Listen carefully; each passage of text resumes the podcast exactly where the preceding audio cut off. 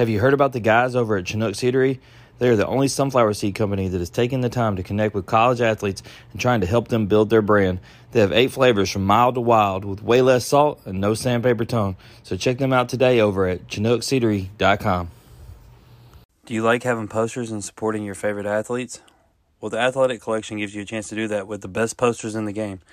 They have many different teams with many different sports myself as an LSU fan, I just got myself LSU baseball, LSU gymnastics, and LSU soccer posters to put up in the man cave. So get your posters today at the Athletic Collection, which you can find on Instagram and Twitter.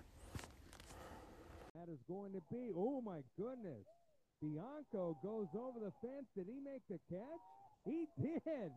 That is a sports center play, my friend. Oh my goodness.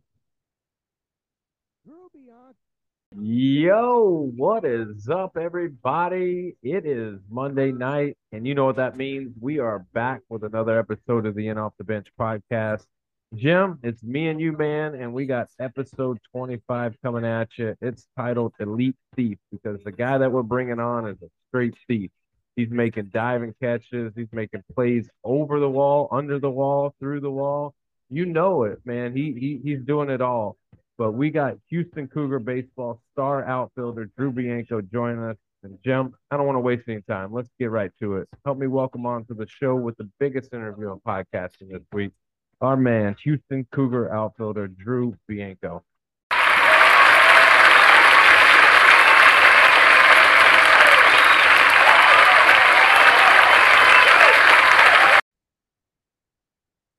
All right, our man Drew, welcome to the show. How are you doing tonight?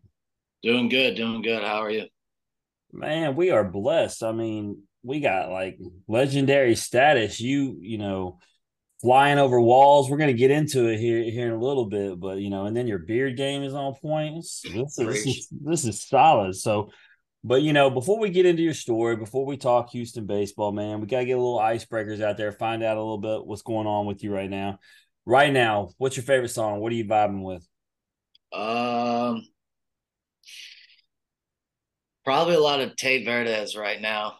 Uh, he's kind of just like a kind of rap, but more pop too, just slow, good vibes. Uh, and then I really like Lil Baby and Young Boy. So those two.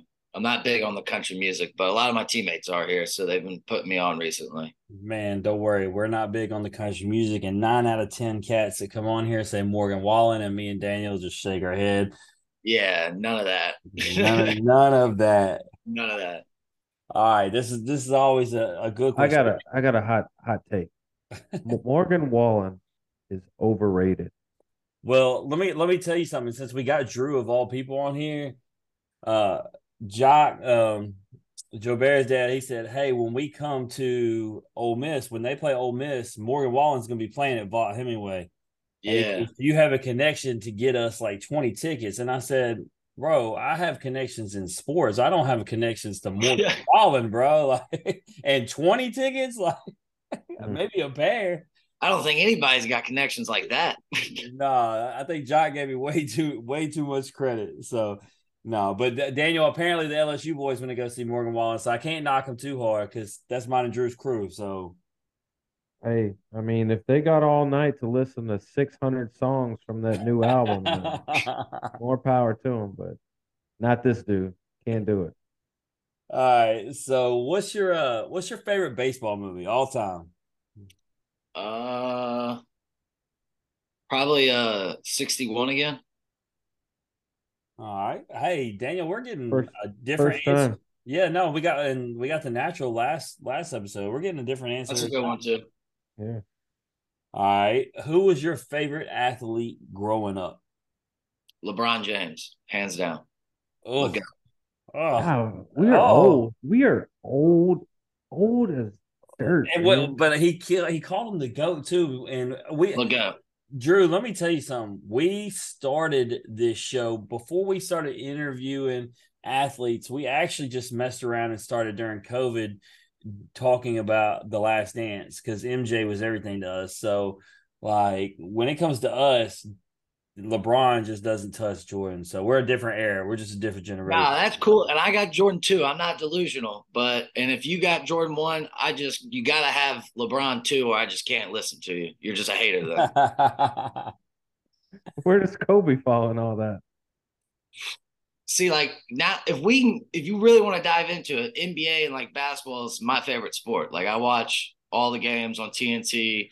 Got the illegal streaming site to watch them when when they're not on the big channels. Like, uh, so I, I, everybody, Kobe's great and he's an all time legend. But like, I don't even know if Kobe's like top five, maybe top ten. Oh, oh, Lord. Oh, oh, oh, oh, oh it's a good thing Randy isn't here. Rand, Randy would have got off the show. Well, here's my thing. If you want to talk about just pure talent and skill basketball player, then yeah, Kobe Bryant's up there. But when you talk about the GOATs and the top tens, you also got to have the skill and everything, but also the legacy. And Kobe has five rings, but three of them he wasn't even the best player on. So how are you going to be the third best player and not even be the best player on your team for three of championships? That's mm-hmm. my thing. I mean, he he's not Whoa. wrong, Daniel. But I'm gonna really, I'm gonna really test the water here. I'm scared to ask this question if he feels that way about Kobe. Who who was the best player on his teams then? Shaq. Shaquille O'Neal, he won three Okay, finals all right. MVP and three got- I got MVP. you. And that dude is a different animal. There's no there's never gonna be a Shaq again. Ever. But that's his point. Ever. That's once in a lifetime player. Like I, I can't help But it that, that you got well, my point up is, how are you going to be the third greatest basketball player ever in the world, and then for three of your championships, you weren't the best player? Now, if I had to say the best three players of like ever are LeBron, MJ, Kobe, but when you're talking about the goats and that, you got to have good legacy and. You got to have five finals. You got to be the finals MVP every year. When if you're talking about being a best basketball player, Well, Daniel, I'm gonna step off in one. I this this episode is supposed to be about baseball, but I gotta know now. How did, how did I gotta know how you feel about my favorite basketball player? Because if if he's hard on Kobe, how do you feel about Russell Westbrook? Uh, I mean, nah, he's a legend, and he's up there because he's got MVP triple. I mean, he averaged four years of a triple double, and that's only been done one other time by Oscar Robertson. So you could say it's easy to do that, but then why is anybody else? So he's up there, but he ain't like in the top fifteen. Yeah, no, I didn't say he's top fifteen. He's a top five point guard of all time, probably top five point guard. He, he he passes now, Daniel. We can we can move on now. We're good. I thought he was going. I thought he might slander us. nah, nah, respect. He So- didn't like him on the Lakers, but he's a legend. I didn't either. He's doing his thing. Hey, he came, uh, you know, lived down the way from Memphis anyway. Went and watched him, uh, I a week and a half ago, and he put up the best game he's had in probably Yeah. a season and a half. Dropped thirty eight in in Memphis. Uh, was And that that role for him and for the Clippers is a way better role than the Lakers. The Lakers, it was just bad. Him and LeBron don't mix well together. They're both ball dominant and run through the offense. Didn't go well, but wish him nothing but the best. I mean, I felt like he got hated on really hard by the media and everything for just trying his hardest and being a good like a, a legend. So happy that he's over there doing good. the roller coaster that Jim has been on over the past two years with Russell Westbrook. two It's years, been- four because we I- the I mean, Rockets, the Wizards, the Lakers, the Clippers. But really, the last two years have been, oh, we'll see how this goes. Oh, this isn't working out so well. Oh, Russ is actually doing okay. Oh, everybody's hurt. It's just Russ playing. Oh, Russ is not doing so good. Oh, now he's a Clipper. Now he's the greatest on earth. hey I man, mean, hey, it's- this that's what happens when you're you're not a team guy. You follow you follow one guy. Hey, It- same way with LeBron. When he was in Miami, Cleveland, I don't I'm a LeBron fan. see. So now I'm a Lakers fan. So me and Drew are on the same page. Well, last one I got for you, and then uh, we'll we'll let you get into your story. Speaking of being a fan, you know you're not in Louisiana anymore, and I'm wearing my Hot Rods Creole shirt. That's my guy. I've been putting it on everything this week that we have, this past week that we've eaten, and so I got to know, man, are you still getting any of that Cajun food, or is you? I mean, do you still eat it up like as if you were uh back back in Louisiana, or you or you got a fiend for it right now? Uh, yeah, I haven't had some good Cajun food in a while. Uh, and it's, I mean, I miss it. I, I, I still hit up Canes. We got a Canes here in Houston, so I still got that, but that's just fast food. But that's the only Louisiana kind of food I'm having right now. But uh, miss it. But I went up uh to Baton Rouge a couple times during the fall. Uh, when we had fall break and then uh, Thanksgiving break, see the boys and everything. And I got some food uh, when I was there and had a good time seeing uh, Beloso and Gavin and Jordan Thompson and Cruz and Joe Bear and those guys when I was there. So Drew, you, you, you talk about the food, man. You, you, know, it's like home cooking when you get a chance to go see your boys. But I gotta ask, man, you spent time at, at LSU. Now you're at Houston. You got your dad over in Oxford. Like, what? Where? Where is home? Like, where? Where are you from originally? Oh, Oxford. Uh, I mean, I was born in Lake Charles, Louisiana, when my dad was the coach at uh, McNeese.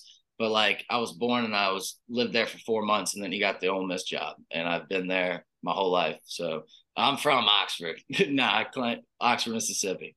All right. So you you we, we talked dad. We'll we'll get into him a little bit, but obviously you got four other siblings, and and you're the middle child. Is it, do you feel like you're you're overlooked being the middle child? Do you feel like like people just forget you're there?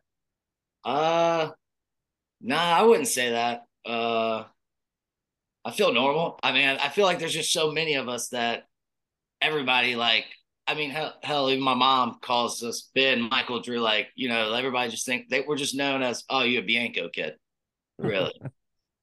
so, obviously, a lot of boys growing up. Um, you know, when I think of it, I think of like roughhousing, like super uber competitive, maybe a little, you know, bloody knuckles, a little fighting, a little pushing. Like, what what was it like growing up? Uh, I mean, it was awesome. I think I had a great childhood. I wouldn't change it for the world. I mean, uh, having four brothers and then like a baby sister was awesome. I mean, so there's perfect. Uh, I mean, I just remember growing up, it was always two v two like me and Ben versus uh, Michael and Sam, like in basketball, football, and so it was a perfect number, two v two, and we played everything, competing, and it kind of gets you tough and growing up because quick because you're the second youngest guy out there. You're getting bullied by two of your other older brothers, and it kind of makes you more competitive and more and grow up a little quicker than like when you're just lollyguying around at eight years old. Like you know, I had that motivation at a young age just to catch my brothers and be, you know, be the best. And I think growing up with brothers is does that to a lot of people. Yeah, I mean, we we talk to a lot of athletes, and it's kind of the similar a similar story when you have older siblings or sim- siblings that are close in age. There's a lot of competition, but there's also like a level to like I want to be better than them. So like I'm constantly uh, working yeah, and like 100%. practicing and like it's always in the back of your mind. But I gotta ask, man. Obviously, you know, your dad just comes off a national championship. Um, you know, he passes Skip Bertman for a second time, second in all time wins in the SEC. Um, you know, was there any pressure to play baseball growing up?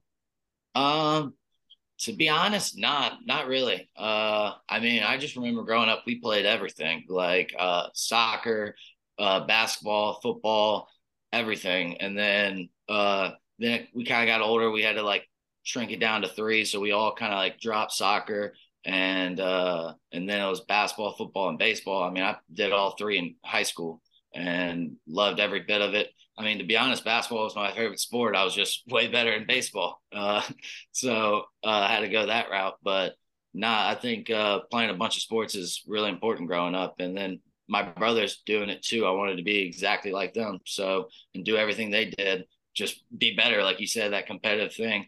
And I, I mean, one year I was uh, my little brother Sam was a freshman, I was a junior, and Ben was a senior. So we were all on the baseball team together, playing, starting. And so like we're like I want to have more stolen bases than Sam. I want to hit more homers than Ben. Like we're all competing, but also trying to win it. It was really fun. High school was a blast. So, what high school was that? Oxford High School. Oxford High School. Um, you know, at Oxford, you talked about playing multiple sports. You know, would you say if I gave you a basketball or a soccer ball right now, do you think you could still go out there and, and do your thing? Uh, soccer I haven't played since I was five. I just played uh basketball and football and oh, baseball football. in high school. Uh, I definitely, I mean, I still hoop to this day, like home and winter break, I'm playing basketball with my brothers. I'd go to the Ole Miss Turner Center and play. Uh, so yeah, I, I can pick up a basketball quick. Football, I, that contact, I haven't I haven't got hit in a while, so I don't know how that would feel. I'm surprised. Well, you know, when I read that you were a running back, man, you know, be, being your build, be, being being your race, even I thought maybe you'd say Jacob Hester was your guy. nah, nah. I was always, I, I love football, but I was always basketball growing up. Uh, I mean, funny thing too, high school football, DK Metcalf was my teammate there. And then also basketball, uh, Jarkel Joiner, who played at Ole Miss and everything, was there. So our high school was pretty good. And then in baseball, Thomas Dillard, Grae Kessinger, and Houston Roth all played uh, at my high school, and we won a couple state championships when, when they were there. So uh, high school was awesome and blast and really good competition in Mississippi. A lot of people sleep on the state, but a lot of good players come out of there. Yeah, I mean, you mentioned guys like DK Metcalf that people start perking up. I mean, yeah, AJ Brown. Yeah, I've, I've heard they're pretty good. yeah, they're pretty good. they're doing all right, and the, they're, they're doing all right. They're yeah. doing pretty well right now. Yep, yep. Um, so I gotta ask. I need I need you to you know, reflect a little bit. Who is the best athlete of your of your siblings? Not player, but like athlete. Like if you put them in any environment, like they're probably going to do well. And you're say, allowed to say yourself, just to be clear. I would say either me or Sam. Sam maybe a little bit more. It kind of depends. If you're going more like strength and everything, on the strength side, probably me, but I mean, I can also run pretty good. But then Sam can, he can just fly and uh, also pretty strong cut up for a small dude, too. So either me or him. But my sister's probably, ah, she's up there too. I don't know.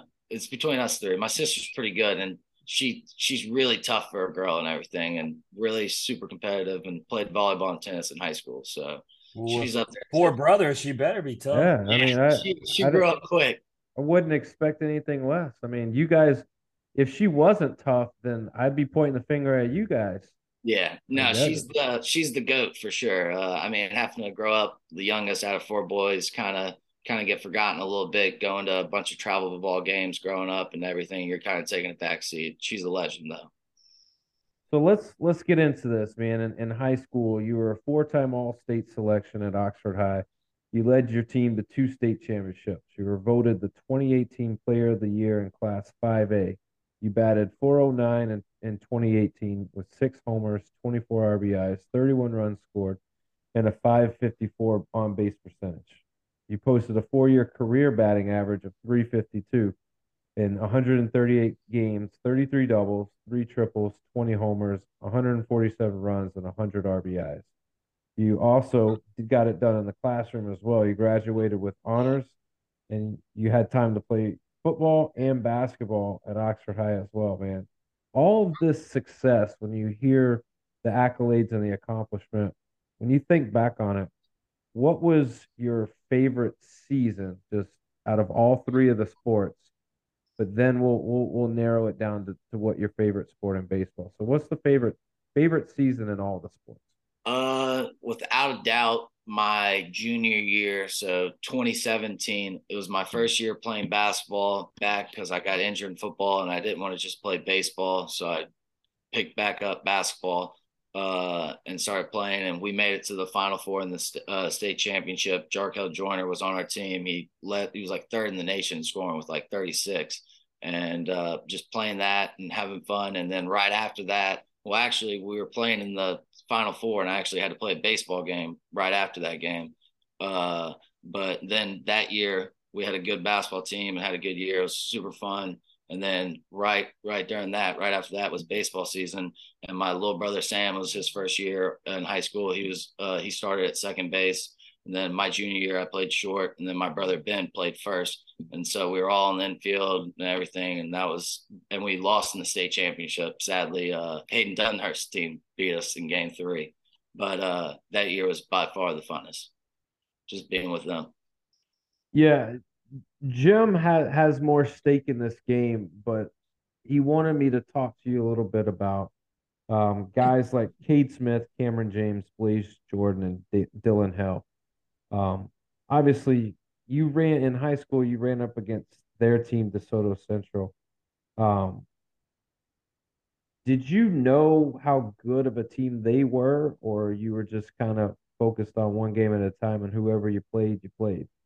Uh, no, knew knew they were a really good team. Uh, I mean, my first three years in high school, we were in five A. We won, uh, one at my freshman year, one at my sophomore year. Tried a three-peat, lost to Hayden Dunhurst, and then we got bumped up to six A, which is the highest. And we knew DeSoto Central has been a powerhouse there. I mean, I remember my freshman year, uh, we went thirty-five and one, and they had uh at DeSoto Central it was like Dallas Woolfolk, Austin Riley, all uh, were all there, and like we never played each yeah. other yeah, we they won the six A, we won the five A, and we never played each other, but everybody wanted to see that game. And so they've always been a powerhouse. And then we didn't play them until North half, the semifinals, uh, my senior year when we got bumped up to uh, six A, and that's when they had all those guys you just named. And now nah, we knew they were really good. Uh, I mean, hell, they were the higher seed, so we had to play at their place to open up.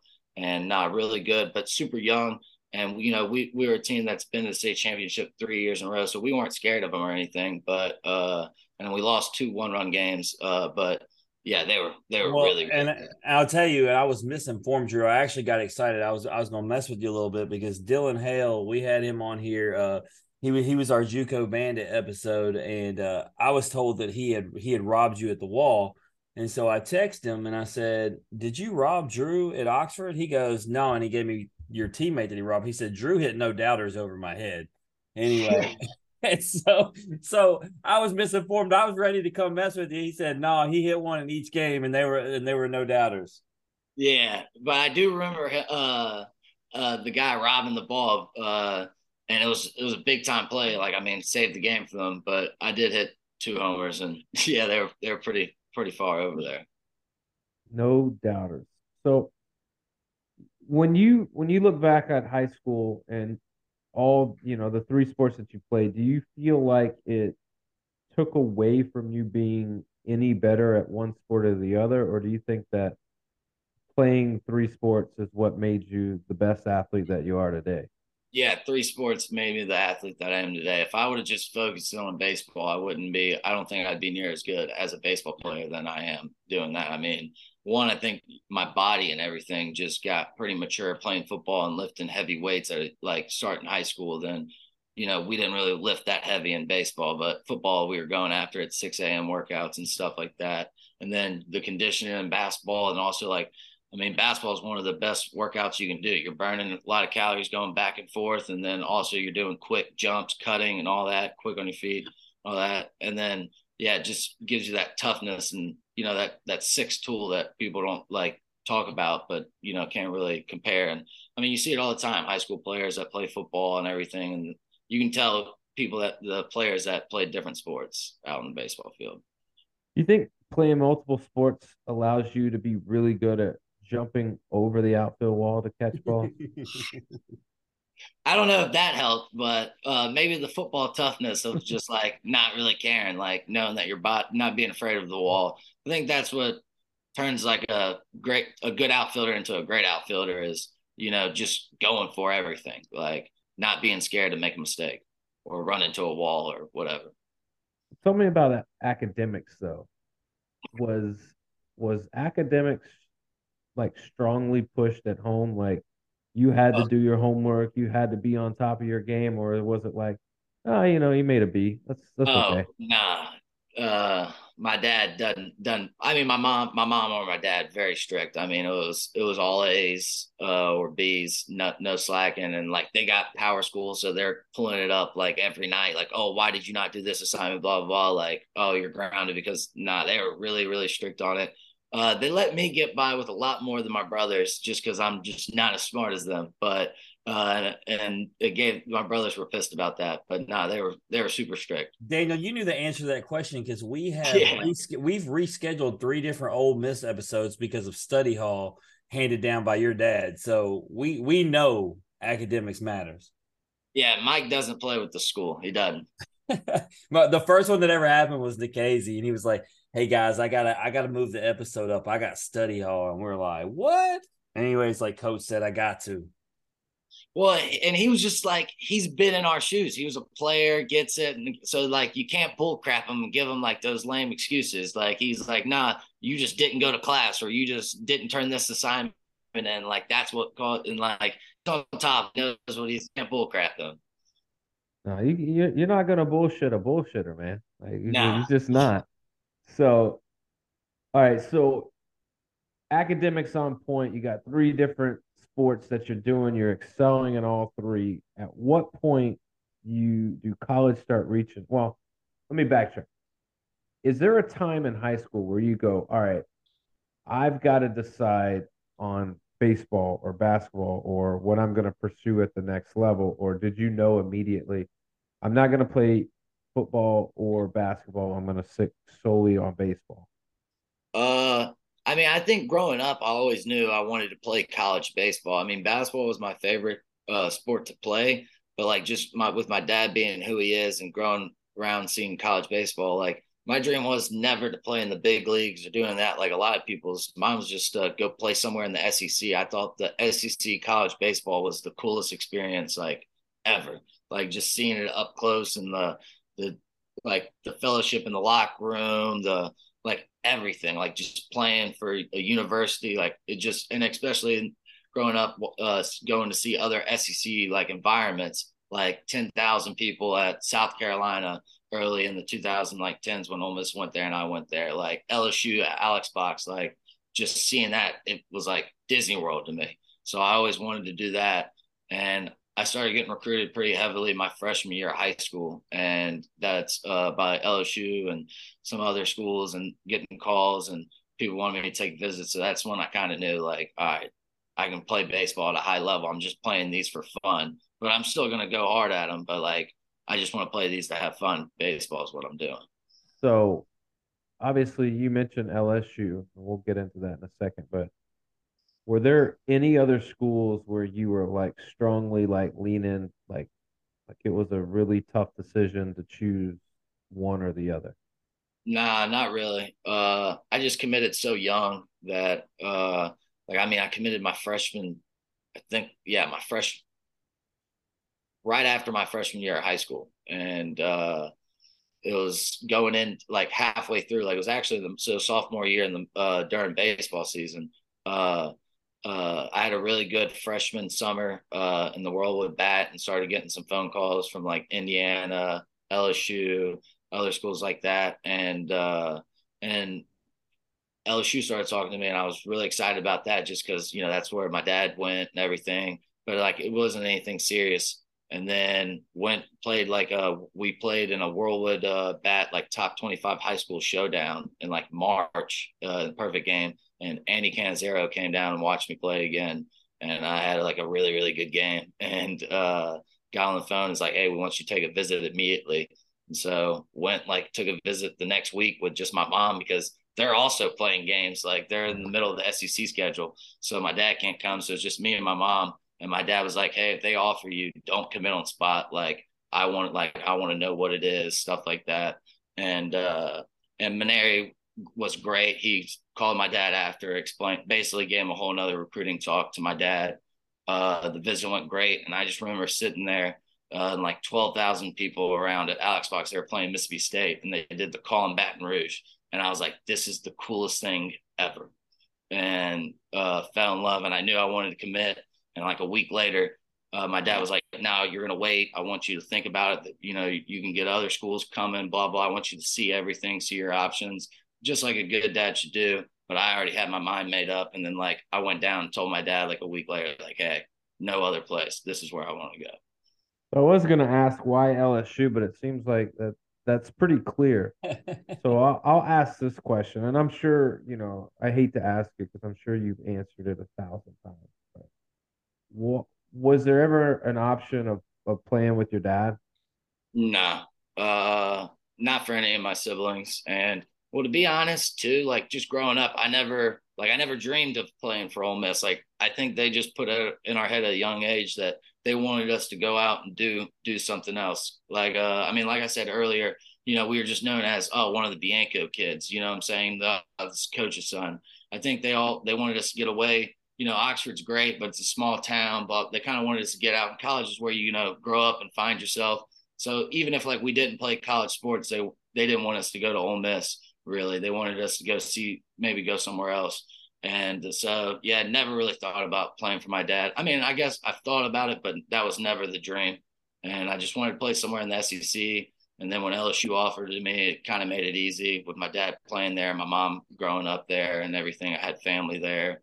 Why not? You know, that's LSU.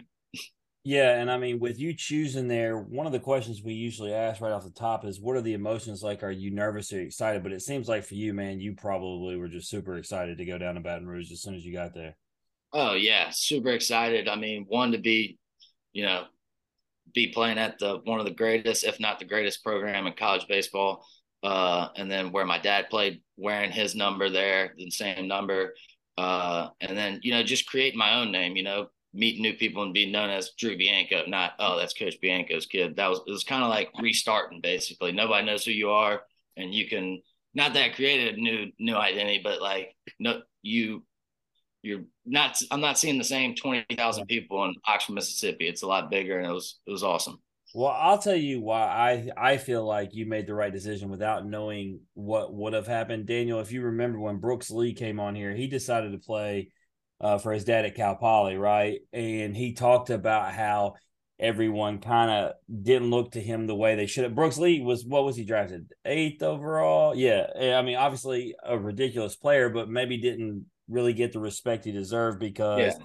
he was dad's kid, right? Like, and you know, it's just hard. I mean, uh, that's the biggest reason. It's not the pressure or anything like that, not playing for dad. It's just I mean, hell, the best thing about college baseball is the fellowship and the teammates and the brotherhood that you make, whatever, that you're a family throughout each season. And being the coach's kid, I mean, it's as soon as you walk in the locker room, it's like, oh, you know, quiet down, coach's kid, like stuff, you know, you don't get, even though you can still like, you can still work out and you can make friends. It's just different. Everybody knows people complain about the coach all the time. Like right. you love them, but everybody's complaining about every coach in America and you just can't do that when you're the coach's kid. And I didn't want that. I wanted uh, something else. I mean, it can work out. Uh, I mean, but usually it has to be like you have to be the All American. And you can you can complain about your dad or you can complain about your coach. You just can't complain about both, right?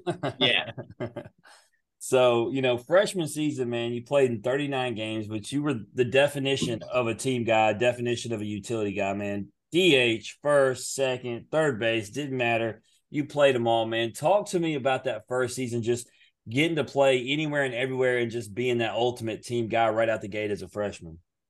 I mean, yeah, I think growing up with my dad and everything, uh, it's all about winning. Like, I mean, I didn't really uh, care about stats or anything like that growing up in anything. Like, I just wanted to win football, basketball, baseball. And so when you get to LSU, I mean, they all want to win and you want to win. That's what it's all about. And I had a really good hitting fall and uh but there was a we our, I mean our team was preseason ranked number one, so they were just trying to try me out a bunch of positions, and I was pretty good at all of them, so that helped me there, and, and hell, it helped me get in the lineup a lot more, being able to play a lot of positions. Like there's only one third baseman, there's only one shortstop, but if you can play anywhere, it's uh, helps you out, helps your chances. Yeah, no, absolutely. It's good to have that arsenal. So, you know, um, what did you learn most? That's always the question that we ask most because that freshman year you take in so much, man. What what was the one thing that you learned the most in that first year? Uh, I think just handling the the pressure and the like the nerves and everything. I think I was pretty good at it. You know, just with growing up and seeing it every you know every Friday, Saturday, Sunday, the pack stadiums or whatever. But it's a lot different when you're stepping in front of the box and uh, in the box and there's man on second and you got to get the hit or whatever. Uh, but then just learning from a bunch of older guys like Antoine Duplantis, who's the all-time hit leader now at LSU and second in the SEC history, like Josh Smith, who's in the big leagues. Like those were all upperclassmen when I was there, and just learning, you know, what they do, how they carry themselves, and their attitudes, and less like swing mechanics and stuff like that, but just how they carry themselves, you know, when they're doing bad or when they're going good and being and great leaders, like unbelievable leaders too. Yeah, I was trying not to to fanboy on Antoine. He was tailgating with us during the Tennessee series, and somebody went to introduce me, and I was like, "I know who that is. Like, what are we what are we doing here?" The man, man. Yeah. So I, so I was, went for those guys when like you're talking about just ultimate team guy. Like those are your two leaders or whatever. Zach Watson, Zach Hess. Like you want to you want to die for those guys. The least you can do is go play hard at a baseball game. Absolutely. So we're just to gloss right over sophomore year. COVID sucks. We know it. We season's taken away. So we're to go right into the next year.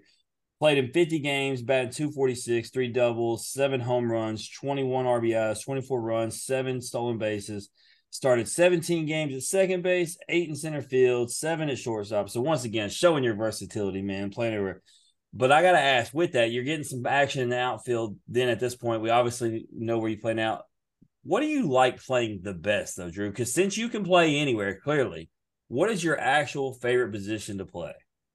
Center field by far. Uh, I just like the outfield. Uh, it's way easier.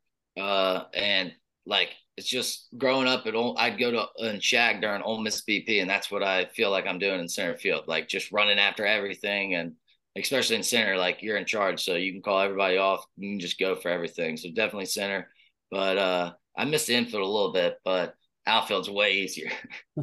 the the guys from the other LSU podcast uh, told me to ask you, can you pitch? Because that's the only thing you got left to do, brother. I can definitely pitch. I pitched in high school, and uh, I mean, I even pitched in a couple college summer leagues or whatever uh, a little bit. I can definitely go up there and throw strikes to one batter just to say I did it for sure. There we go. Got to get it done, Houston. Let's let's let's make a move here. Hopefully, we're up in a big midweek game or something. So my favorite moment that season, man, actually occurred. I was with Daniel in Tampa. We were watching you together at a bar. Um, you hit a two-run home run in the sixth inning of the regional over uh, on against Oregon, and y'all won six five. You took the lead. Um, you know, talk about what it was like that moment. Talking about being on the road in a regional, going into their house and beating them. Uh, I think uh yeah, me personally, just starting to play good at the end of the season and being in the lineup every day, and then finally just having success. And then our team kind of started clicking at the end of the year, LSU, and we got hot. And Ma'Khail Hilliard stepped up. Landon Marceaux was a dog that whole year. Uh, barely squeezed into a regional, and it's Coach Mainieri's last year. We want to go out on top for him. Uh, and it was that that to me was probably one of my funnest years of baseball. Just the group of guys and the fellowship uh, we had that year. I mean, I'm playing with Zach Arnold now at Houston, and he was at second base uh, that year for us. Cade Doughty, Dylan Crews, Tre' Morgan were young, but they were awesome. Uh, and yeah, hitting that homer was probably the biggest hit in my career, no doubt. And it was awesome just to put us ahead. And then Landon Marceaux coming in and closing that game out huge. Is, is there so, is there something to you know? I think about the parallels, you know, to the Ole Miss team that your dad coached last year, and you talk about barely making it in. Um, and we've had a lot of those guys on talking about they felt like they were playing with house money because they they didn't even really have these super expectations. So with y'all going into Oregon, was it the same kind of thing? Like you were uh, you were happy to be there, so man, we're just gonna play loose. We're gonna play free, and and you know, as opposed to being the favorite and all the expectations and uh, pressures on you.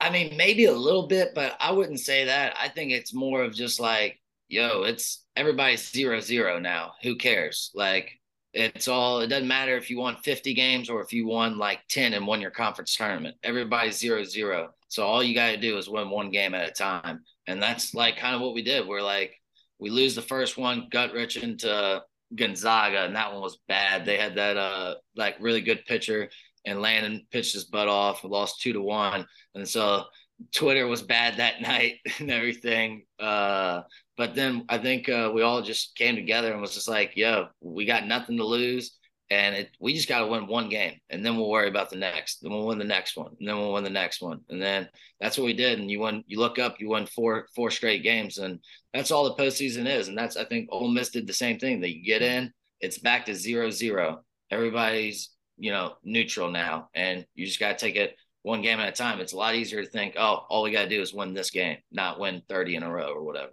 Yeah, absolutely. So obviously, you know, things don't go well in supers in Knoxville, but uh, you know, we're not we're, we're not going to touch on the the games themselves, but you, you mentioned Paul, you know, just you know, what did he mean to you, man? You know, you talked about that being the final season. Obviously, he's the guy that brings you in. You you play for him those years. You know, just talk about what he meant to you. Uh, I mean, he means a lot. He was my college coach for three years, and to be honest, uh, he was the guy that recruited me and gave me a chance. Uh, I think with my dad being who he was, uh, a lot of coaches were kind of, you know, not they a lot a lot of people probably thought, oh, they're all going to play for their dad, or oh, we don't want to recruit him and mess this up and make bad blood. You know, it's an awkward situation for other coaches to, you know, be recruiting somebody they're playing against every day.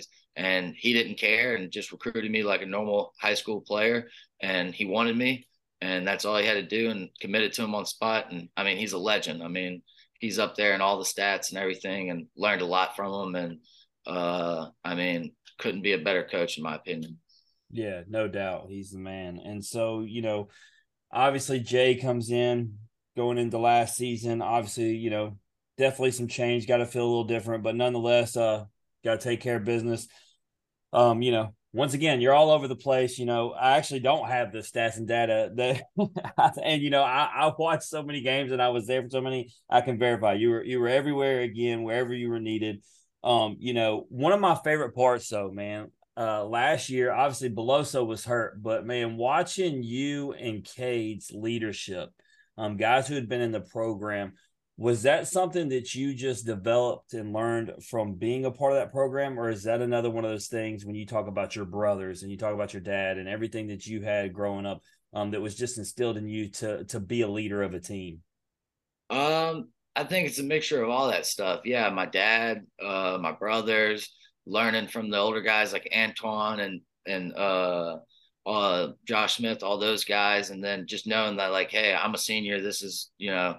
I might not be playing every day, but I want to win just as much as all this. And, you know, the guys respect me.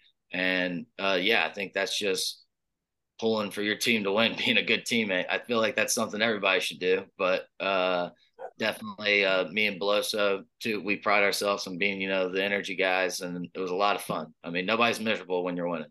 Yeah, no doubt. But I, I think you guys, I like if I'm watching on TV, it always pan to you guys, and you the you the guys that are firing everybody up. You're obviously the boombox. You you know y'all are y'all are the guys. I, I love it. You're, you're hyping everybody up, and it's just a lot. It's just a lot of fun watching you guys lead. I mean, you know, so I'm not going to get into how the season ended. I was there. Um, I think Hattiesburg is a dumpster. Um, I don't even want to talk nah, about nah, nah, nah. so I'm going to disrespect the Southern Miss. Nah.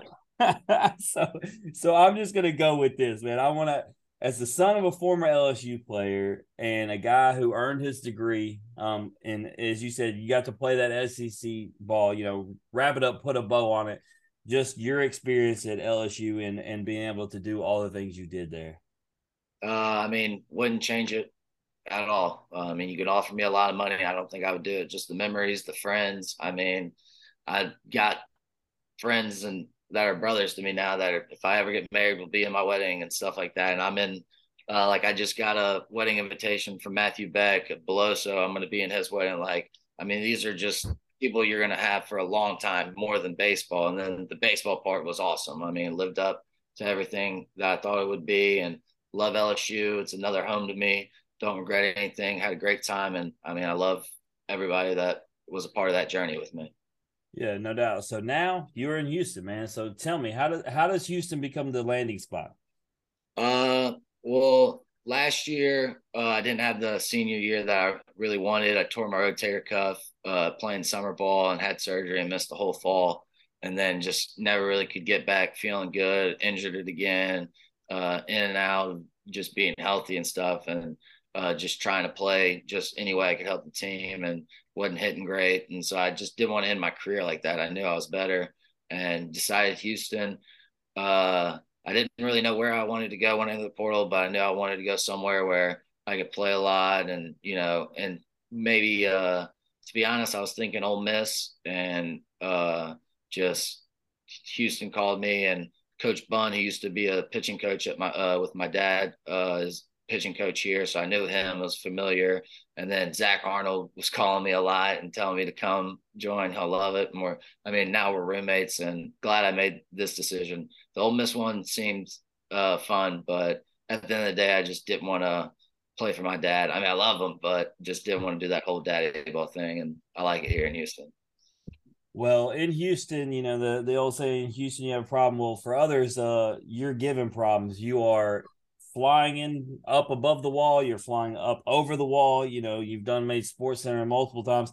I got to ask you right off the top, what is greater, robbing a home run going up the way you did and leaping up and snatching one, or just just straight up flying over it?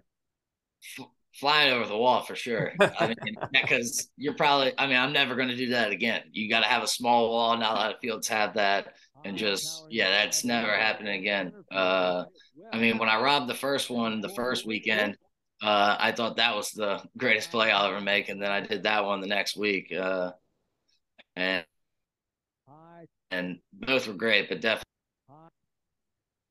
Yeah, no doubt. I mean, there's the clip right there. That's hit well, and that is going to be. Oh my goodness, Bianco That announcer. Did he make the catch? He did. that is a Sports Center play, my friend. You know, speaking of robbery, how do you feel that it came number two? Drew Bianco. I was a little salty, uh, but uh, it was it was the women's basketball Iowa girl made a buzzer beater three, and she had like a forty point triple double. So I was like, I respect it. Uh, well, here's the thing. I, I don't follow too many people uh, within the women's uh, basketball world, but I do follow a ton of baseball, and they were all livid that you weren't number one. LSU were not. So well, it was weird because it was number two that night, and then the next morning they just switched us, and I was number one in the morning. Then two, uh, the Iowa girl was number two. So I guess they were just showing love to both. But uh, had, had time to rethink it. I mean, dudes don't just fly over the wall like that every day. I, I didn't care. I was just, uh, I mean, I didn't care what number it was. Just to be on there was pretty dope.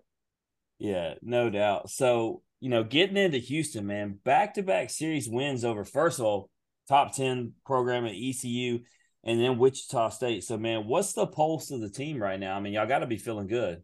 Yeah, we're feeling good. Uh, I mean, I think we just got off to a really bad start. Uh, we weren't playing bad. It was just, uh, it's kind of a mixture of we'd hit good and not pitch good, and then hit good and not pitch good, and then just uh, really we just needed to play better baseball. It wasn't like we were playing good baseball and losing. We were playing really bad baseball. So once we started playing good baseball, we kind of got going, and I think now we're like 12 of our last 16, and then yeah, beat ECU. I think that was big. Uh, opened up with them at conference and kind of just showed that when we beat them Friday night that hey, we can play with anybody when we play good, and that's all you kind of need in baseball is a little confidence. And then, I mean, we beat them two out of three. Felt like we should have swept them, let the Saturday game go, but all three close games, great games, and I think that got us uh, a lot of confidence going forward. Yeah, if you can if you can beat ECU, like you said, you can play with anybody. Uh, obviously, they're worthy of their ranking, and so man, that that was huge. And like I said, you continued on Wichita State. So you know, do you feel like this is uh, you know, you said y'all weren't playing great baseball. Obviously, it's a turnaround. Do you feel like y'all now got your right foot going forward? And and if so, you know, I mean, do we feel like do we feel like postseason run is on deck here, Drew? Uh, yeah, I mean, yeah, that's the goal at the beginning of the season. It's still a goal. Everything you know we want is still right out there. Uh, and yeah, I think we're playing really good uh, ball. And I think you know, kind of with a lot of teams, we dealt with uh, some adversity with some injuries. We had our Saturday night go. Have Tommy John, two of our uh, main pieces of the bullpen, Tommy John, and so you know we were down. It's trying to find the pitching, who's working, who's you know finding all that, and that takes a while to you know figure out who those guys are. And I think we're we're starting to find those guys. Everybody's finding their role, and you know we're starting to play really good baseball. And at the right time, hopefully we can keep it going. And you never know. I mean, we still we're first mm-hmm. place in the conference right now. We won the conference, won the conference tournament. You know, never know what can happen. Host a regional, put us. You know, you just got to get in. Like I said earlier, zero zero once you get in. Absolutely. Well, I'll end on this. You see that flag behind Daniel? It says Memphis, and that's in two weeks. All right. So you know, take it easy on take it easy on the Memphis boys. Okay. It's it's nice to know that you guys are just now starting to play really good baseball when my team's on deck. I mean, I'm excited to go there. Uh, my family is going to be. It's only an hour away from Oxford, so they're going to drive down and see me play. Uh, my brothers and my mom and sisters, so that'll be cool. And actually, uh, I went to high school with two uh, Carson Sinet and uh, Chase Kessinger that are all Memphis. So excited to see them too, and it'll be a fun weekend. redid the the the field, man. That's pretty nice. Yeah, I haven't nice. seen it yet. So I saw a couple of highlights when Ole Miss played there a week ago, but Yeah, Memphis got Daniel. Speaking of Memphis, travels to Oxford tomorrow. yeah, they got Ole Miss tomorrow. Yeah. Rebs need that one. So do the Tigers, man. Nah, sorry. Can't hop on that one. They can get they can get more later. Revs everyone. All right, all right. So Drew, man, it, that brings us really to where we're at currently, man. It looks like you you guys are finding a really good time to hit a good stride. Um, you got a lot of the season left to really continue the momentum moving forward. Like you said, man, you just got to get in, whether that's you know winning the conference or winning the tournament, uh, whatever it takes, man. You get in, you got a chance, man. No doubt. So we'll we'll let you you know off the hot seat, but we're gonna play a game before you bounce if you're all right with that. Let's do it. All right, it's called this or that. You are going to join a collection of about 200 people who have all played this game and they've all received various questions that give you one option or the other. All you got to do is pick one. That's it. Just be decisive. 50 50. I like yeah. it. Just go with your heart, man. So, little little lay, layup question. You know, take you back to your basketball days. A little layup question. I think it's a pretty easy one. Would you rather have the ability to teleport? Would you rather be able to use a time machine? Teleport. Yeah, man. Of course. That's that's the that's the easy one. Like no Time regrets. I don't, machine. I Time don't need to go back in time. Nah, time machine. Everybody's, oh, you can go get rich, do all that. Nah, I like my life. I'm living it how I don't need to change anything. If you could teleport out of the apartment to somewhere right now, where are you going? Canes and getting some food. No. Going to he can go anywhere in the world. I don't I'd think go- Canes is it, brother. Nah, I teleport back to Oxford and just go see uh see uh, all my brothers, and then I teleport to BR, dap up Gavin and all those guys, and then I just come back home. there you go. You need to go on over to Bed Bath and Beyond and get you some pictures and some, Nah, some bed bed frames. and, and what I like is that he said Gavin Daniel. I, Drew understands it. You know, everybody talks about Dylan, rightfully so. Talk about Skenes, rightfully so. Tommy White, all the posters on the wall. Man, Gavin Dugas is having a year that Yeah. no one is talking about. him, him, and I mean Gavin's like my best, one of my best friends. I mean, I lived with him for four years in Baton Rouge, and uh, great, like the literally the greatest guy you'll ever meet in your life. Like calls his parents three times a day, loves you. Like he'll do anything for you. I wake up, he's cooking me breakfast. Like just unbelievable, nice guy. Even when things aren't going well, unbelievable dude. And it's happy to cheer for that guy, and so happy he's having the season that he's having. I mean, he deserves it, and I mean that's how good he is. And like you said, he's he gets slept on a lot. And that guy hit 19 homers and like had 70 RBIs our junior year, and just uh, coming off injuries the next year, people slept on him, and now they're seeing what he I mean, really back do. back to back weekends. I mean, he had the grand slam that tied it up against South Carolina, and he had the grand slam that put him ahead against Tennessee. I mean, he's just doing it on a week week. I mean, yeah, if, Dy- if Dylan Crews didn't uh, wasn't batting 530 and being the best player ever to uh, play college baseball, Gavin Dugas would be leading that team right now. And I mean, unbelievable season for both of those guys. I mean, hell, all of those guys are having great years. Beloso's batting like 400. Their their lineup is scary. So, Drew, getting back to the game a little bit here. If your only mode of transportation was a giraffe or a donkey, which one would you choose?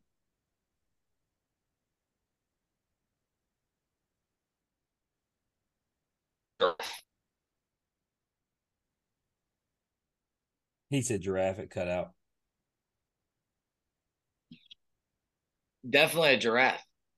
Definitely a giraffe. Yeah, that's that's the sexy pick. That's what I tell everybody. I That's mean, yeah, and I was pick. just trying to think of maybe there's some. It's it was definitely the sexy pick, but then I was thinking, what are the benefits of a donkey that a giraffe can't do? And I can't think of one besides maybe squeeze into a smaller It- spot. it- it's a very odd question that we stole from the Savannah Bananas. It's de- it's definitely one that gets you thinking. like I feel like a giraffe can walk longer, almost. Hmm. But I feel like I feel like donkeys are made to like move, like cool stuff. And giraffes are way stronger, way stronger. There you go. Those things, those things could literally stomp on you and kill you.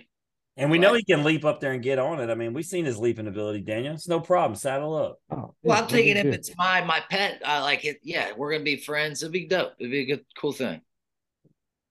you guys will be boys. You, you Yeah. and the, you and your giraffe, Gerald the giraffe, just rolling, rolling through Houston. I mean, you could probably move through that Houston traffic way faster on a giraffe than he could. Way faster. Oh. God, traffic here stinks. So, would you rather be trapped in a romantic comedy with your enemies or a horror movie with your friends? Rom com with your enemies or horror fo- movie with your best friend? That one's tough. Ooh. Are you a rom com kind of guy?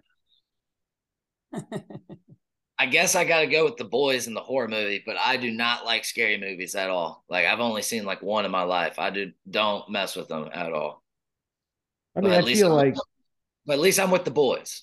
yeah, I mean, I feel like if, if, if you're gonna be scared or you you're gonna die, like you might as well be doing But it like with in the rom com, do I am I like is the girl like I'm I have a crush on and I'm trying to get in the rom com is is like Beyonce or like somebody worth Drew, maybe Drew, I just I just got a question for you. If a girl, we had a recent uh softball star come on here. I'm not gonna name her, but she said that her go-to movie was The Conjuring. Is that a major red flag for you? major.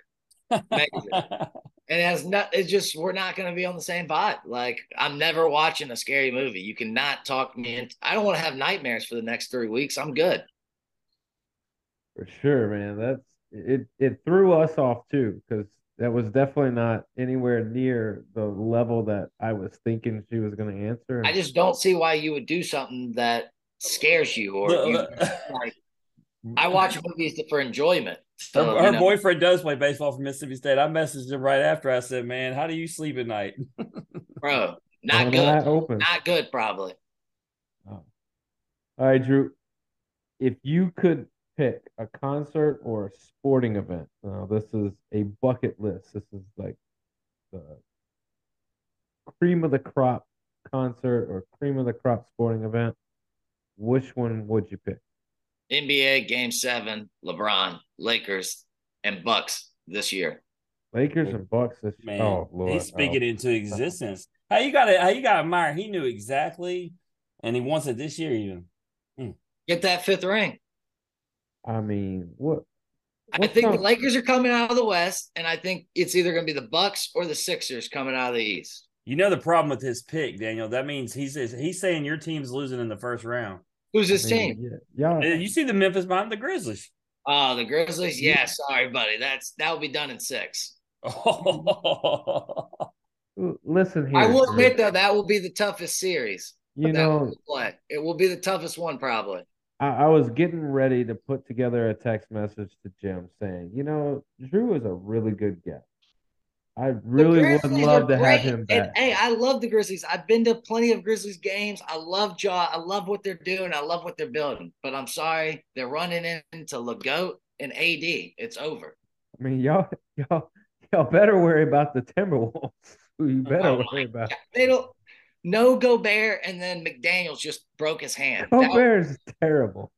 oh my! You better is. worry about If Kyle you think we're worried about the Timberwolves, we're not. Mike Conley. no, if, if we're gonna get real, we're not. Gonna, we're, we're not. Gonna, we're not gonna dissect too much. My biggest fear for you though, Drew, is honestly AD staying healthy through the playoffs. That that would be.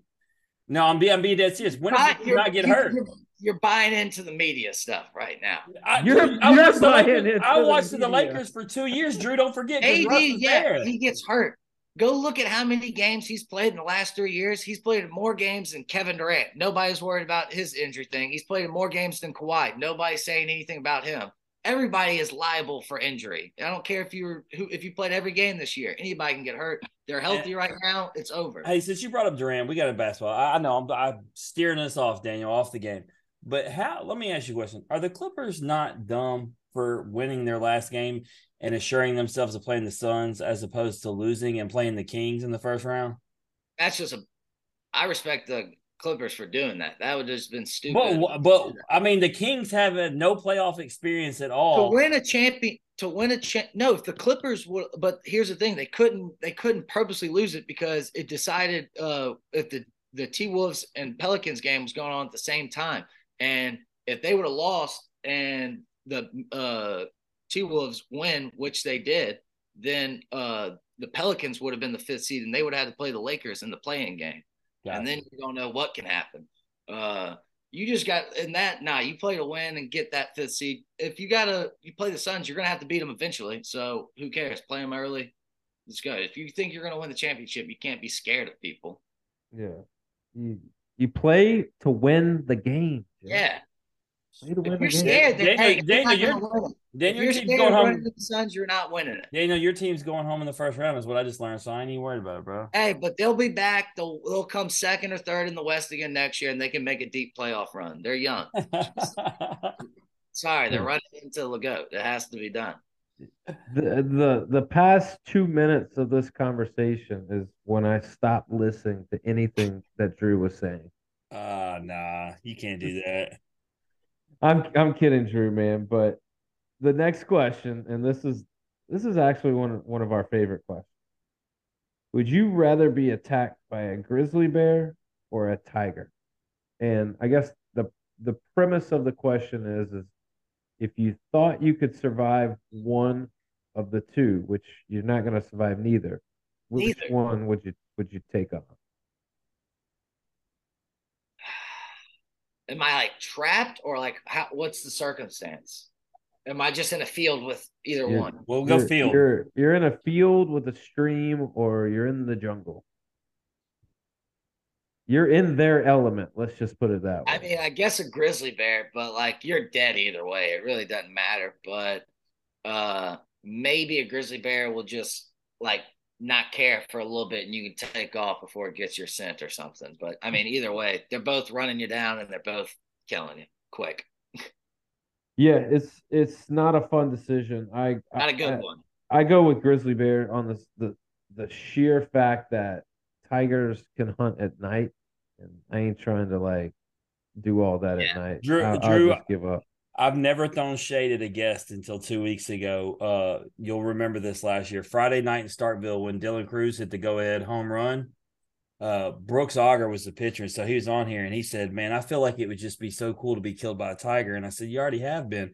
Dylan Crews on Friday night, and he said, "Wow!" And Daniel's just shaking his head like, "Couldn't believe I did that to a guest. I could, Yeah, I couldn't help it. It was there."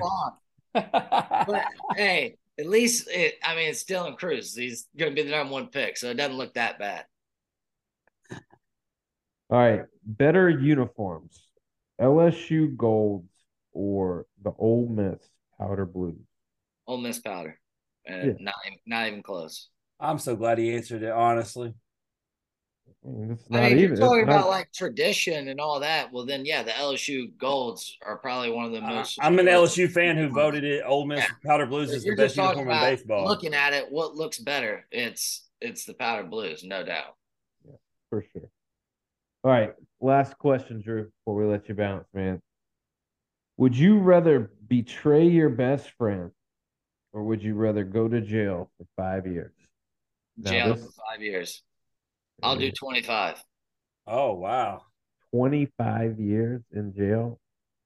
Look, man, look, look, Your best friend? look.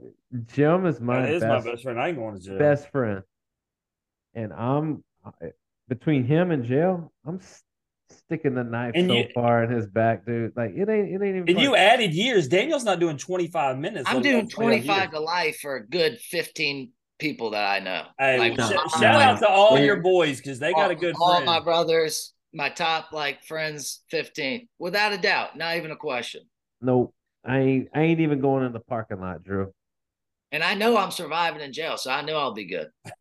Wow. That's that's bold. Like what all right, so I- tell me what what what's the survival move? Like what's the what's the go-to move? I've watched. I've wa- I'm a big criminal guy. I watched all the shows, love all that stuff, and I- and I'm a people guy. I'm gonna find who's who's top dog in, in the jail, and then we're friends. Daniel, I think we got to respect his enthusiasm. I, I, I I'm not going it. around beating people up. Right. Like if I got to handle my stuff, I'll handle my stuff.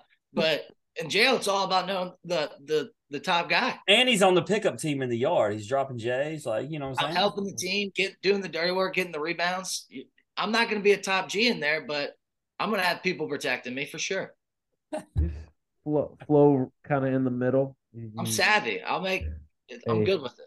I like it. Hey, he's he's probably the first one that's not scared at all. I, I gotta I gotta I gotta roll with it. I mean, I, I respect it. I mean, Well, it's less. No, I'm definitely a little scared, but I got to do it for those. You're telling me my mom or 25 to life, 25 to life. My mom's not going to prison. My best friend's not going to prison. You know what I'd say to my mom? Bye. Bye. Oh man, I, I I joke, but I think a lot of me is serious when I answer that way. hey, and I don't see a problem with that. I respect it. Oh man, If it was your mother, then I don't respect it. But maybe your best friend. there you go, man. All right. Anything you want to plug or promote before you get out of here, Drew? No, I'm good. Uh, I'll help you out. If, if y'all want to know what Drew's doing on a Monday, he might be recording a podcast. On Tuesday, he might be watching the Lakers get smoked by the Timberwolves. I mean, who, who who knows? Hope hopefully on Tuesday night he's got Sam Houston. You know, if you want to check that By out. Tuesday night, you'll be shaking, thinking like, "Damn, how are we going to stop LeBron and AD and Russell?" Oof. I'm I you're right. I am thinking about that. You're you're think you're telling me the T Wolves are winning this game, but deep down, you know you're playing the Lakers. Don't even lie. Oh, I I want it to be the Lakers. Well, that's good. At least, hey, don't be scared. But I think the T Wolves matchup with the Grizzlies is far better for the T Wolves than the Lakers. Drew, let me tell you. Let me tell you one last thing, and I, I know I keep changing it, but the reason why it's a bad thing for Memphis if the Lakers come is when the Lakers come to town in general, they tend to go half and half with the Memphis crowd. There is a ton of Lakers fans here in Memphis, and so it's bad for Memphis's playoff atmosphere if the Lakers come because you're going to have Lakers fans infiltrating everywhere. well, that might be true. But at the end of the day, it just comes down to who has the better players in the NBA every year, and if they stay healthy. And then at the end of the day, if LeBron, AD are both healthy, nobody wants to see them. Not even the Grizzlies. Nobody. Nobody wants to see one of the hel- the one of the greatest players of all time. And then when healthy, AD is probably a top ten player. Like now, there's other teams that can match that, like the Suns and if the Clippers, if they were healthy. I just don't think the Grizzlies have that firepower. But they're a good team. They play hard, and we'll see. They were only the second best team in in the league.